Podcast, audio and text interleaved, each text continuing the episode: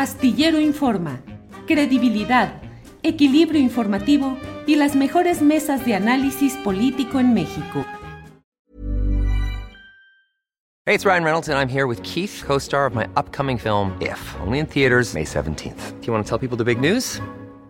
All right, I'll do it. Sign up now and you'll get unlimited for $15 a month in six months of Paramount Plus Essential Plan on us. Mintmobile.com slash switch. Upfront payment of $45 equivalent to $15 per month. Unlimited over 40 gigabytes per month. Face lower speeds. Videos at 480p. Active Mint customers by 531.24 get six months of Paramount Plus Essential Plan. Auto renews after six months. Offer ends May 31st, 2024. Separate Paramount Plus registration required. Terms and conditions apply if rated PG. Hey, I'm Ryan Reynolds. Recently, I asked Mint Mobile's legal team if big wireless companies are allowed to raise prices due to inflation. They said yes. And then when I asked if raising prices technically violates those onerous two-year contracts, they said, what the f*** are you talking about, you insane Hollywood ass?"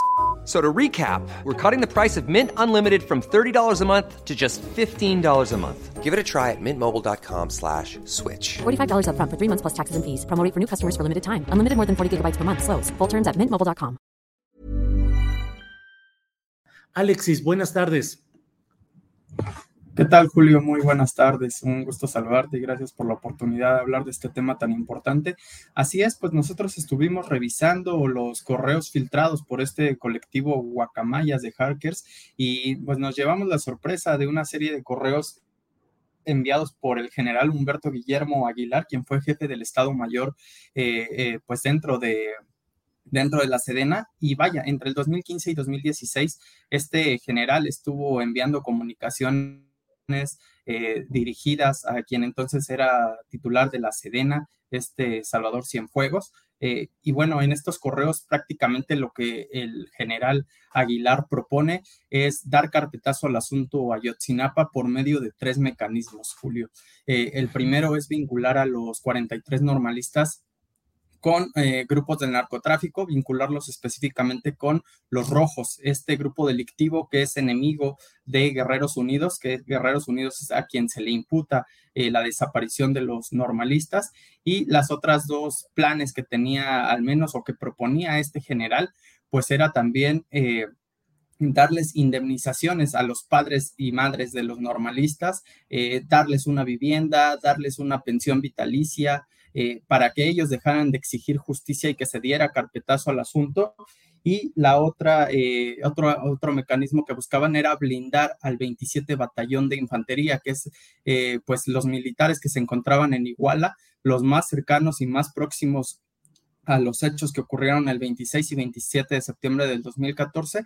A ellos este general Aguilar pues los propone blindar, que no los entrevisten, que no que los familiares no entren al batallón e incluso que si logran entrar al batallón que modifiquen las instalaciones del batallón para que no se encuentre ningún indicio de que ahí pudieron haber estado los 43 normalistas. Básicamente esos son, Julio, eh, los tres mecanismos que nosotros identificamos y que este general proponía para, para dar carpeta al asunto. ¿Esto sucede 2016, 2017, algo así, Alexis? Julio, estos correos que manda el general Aguilar a Salvador Cienfuegos se dan entre 2015 y 2016. Hay bastantes correos electrónicos. El primero de ellos lo detectamos nosotros el 24 de enero del 2015. Estos ya son pocos meses después de, de que desaparecieron los estudiantes entre el 24 y, entre el 26 y 27 de septiembre del 2014. En este primer correo del 24 de enero del 2015, lo que el general Aguilar propone es, eh, pues que si los padres y las madres quieren ingresar al, 27 eh, Batallón de Infantería, eh, esto que te comentaba, que se les niegue, pues que haya una remoción de losas y de suelo, que se les diga a los familiares que estos terrenos pues estaban ya construidos desde antes del 2014 y que no hubo ningún tipo de, de remoción de tierra. Eh, y bueno, también se les pide al general Salvador Cienfuegos, entonces titular, pues que se asesore legalmente, ¿no? A, los encargados del 27 batallón para que si llegan a hablar con los familiares de los 43 normalistas no caigan en contradicciones y que se apeguen a, a lo que era la verdad oficial en ese entonces, que era la llamada verdad histórica.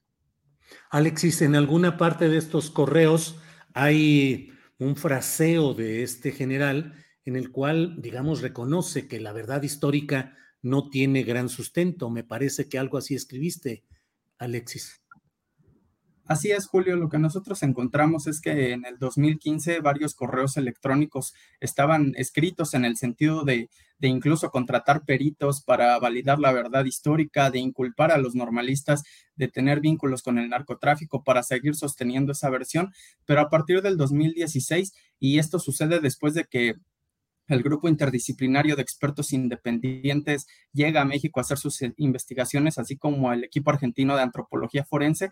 Después de que estos dos organismos o estos grupos de trabajo revisan el basurero de Cocula, ya en 2016, pues vemos una, una narrativa de este general en donde dice que pues eh, que las investigaciones en torno al basurero de Cocula podrían ser fallidas porque no hay indicios de que los 43 normalistas estuvieran ahí, e incluso desde el 2016, julio, ya se hablaba, eh, este general ya eh, enviaba correos electrónicos a Salvador Cienfuegos diciendo que había riesgo de que Murillo Caram, el entonces Procurador General de la República y que hoy está detenido por este caso, eh, que había posibilidades de que a Murillo Caram le encontraran pues indicios de que sembró evidencia, al igual que a la Secretaría de Marina.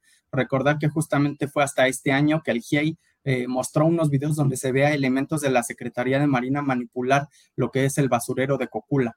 Entonces, desde el 2016, el ejército ya tenía, pues vaya, estos, eh, esta especie de intercambio de información acerca de la posibilidad de que, eh, pues de que fueran detenidos altos mandos del gobierno de Enrique Peña Nieto y que efectivamente pues hoy están detenidos por todo esto que alertaba el general, ¿no? Por sembrar evidencia, por simular el caso, por desviar las investigaciones.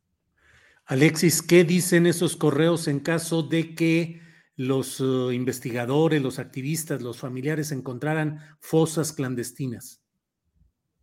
Es muy interesante, Julio. Justamente nosotros encontramos, eh, si me permites, es un correo del 3 de mayo del 2015 en donde los familiares de los normalistas eh, piden que se abran eh, otras dos o, que se abra otra línea de investigación y que se, que se investigue en dos paraderos. En el informe no se detalla cuáles son esos dos lugares, pero se dice que los familiares y las madres, los padres pidieron que se investiguen otros dos lugares para saber si ahí están los restos de sus hijos y lo que este general Aguilar propone es que se mencione que estos, eh, eh, pues estos restos, si es, si es que se llegan a encontrar restos en estos dos lugares, que se diga y que el gobierno federal tome la delantera para informar a medios de comunicación que esos restos son de personas vinculadas al narcotráfico.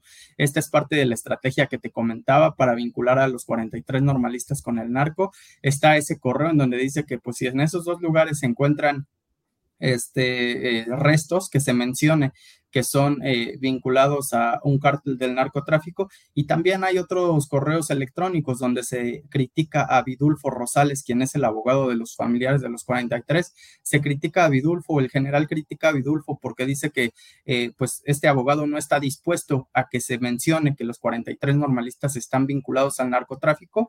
Y el general dice que vincularlos a la delincuencia organizada podría ser una opción para solucionar el problema, así es como lo menciona. Alexis Ortiz, me da mucho gusto que estés eh, con este reporte preciso, puntual, la investigación que has hecho y te agradezco a reserva de lo que desees agregar, te agradezco el que hayas estado con nosotros. Julio, pues agradecerte a ti y pues creo que la conclusión es esa, que el ejército desde el 2016 ya tenía conocimiento de todas las simulaciones que se habían hecho y pues como todo el gobierno anterior, pues no metieron las manos para eh, tratar de sacar la verdad a la luz de qué pasó con los 43, sino de seguir enterrando todo esto. Alexis Ortiz, gracias y seguiremos en contacto. Hasta luego, Alexis, gracias. Muchas gracias, Julio. Buenas tardes. Hi, I'm Daniel, founder of Pretty Litter. Did you know cats tend to hide symptoms of sickness and pain? I learned this the hard way after losing my cat, Gingy. So I created Pretty Litter, a health monitoring litter that helps detect early signs of illness by changing colors, saving you money and potentially your cat's life. Pretty Litter is veterinarian developed, and it's the easiest way to keep tabs on your fur baby's health right at home. Go to prettylitter.com and use code ACAST for 20% off your first order and a free cat toy. Terms and conditions apply. See site for details. Para que te enteres del próximo noticiero, suscríbete y dale follow en Apple, Spotify, Amazon Music, Google o donde sea que escuches podcast. Te invitamos a visitar nuestra página julioastillero.com.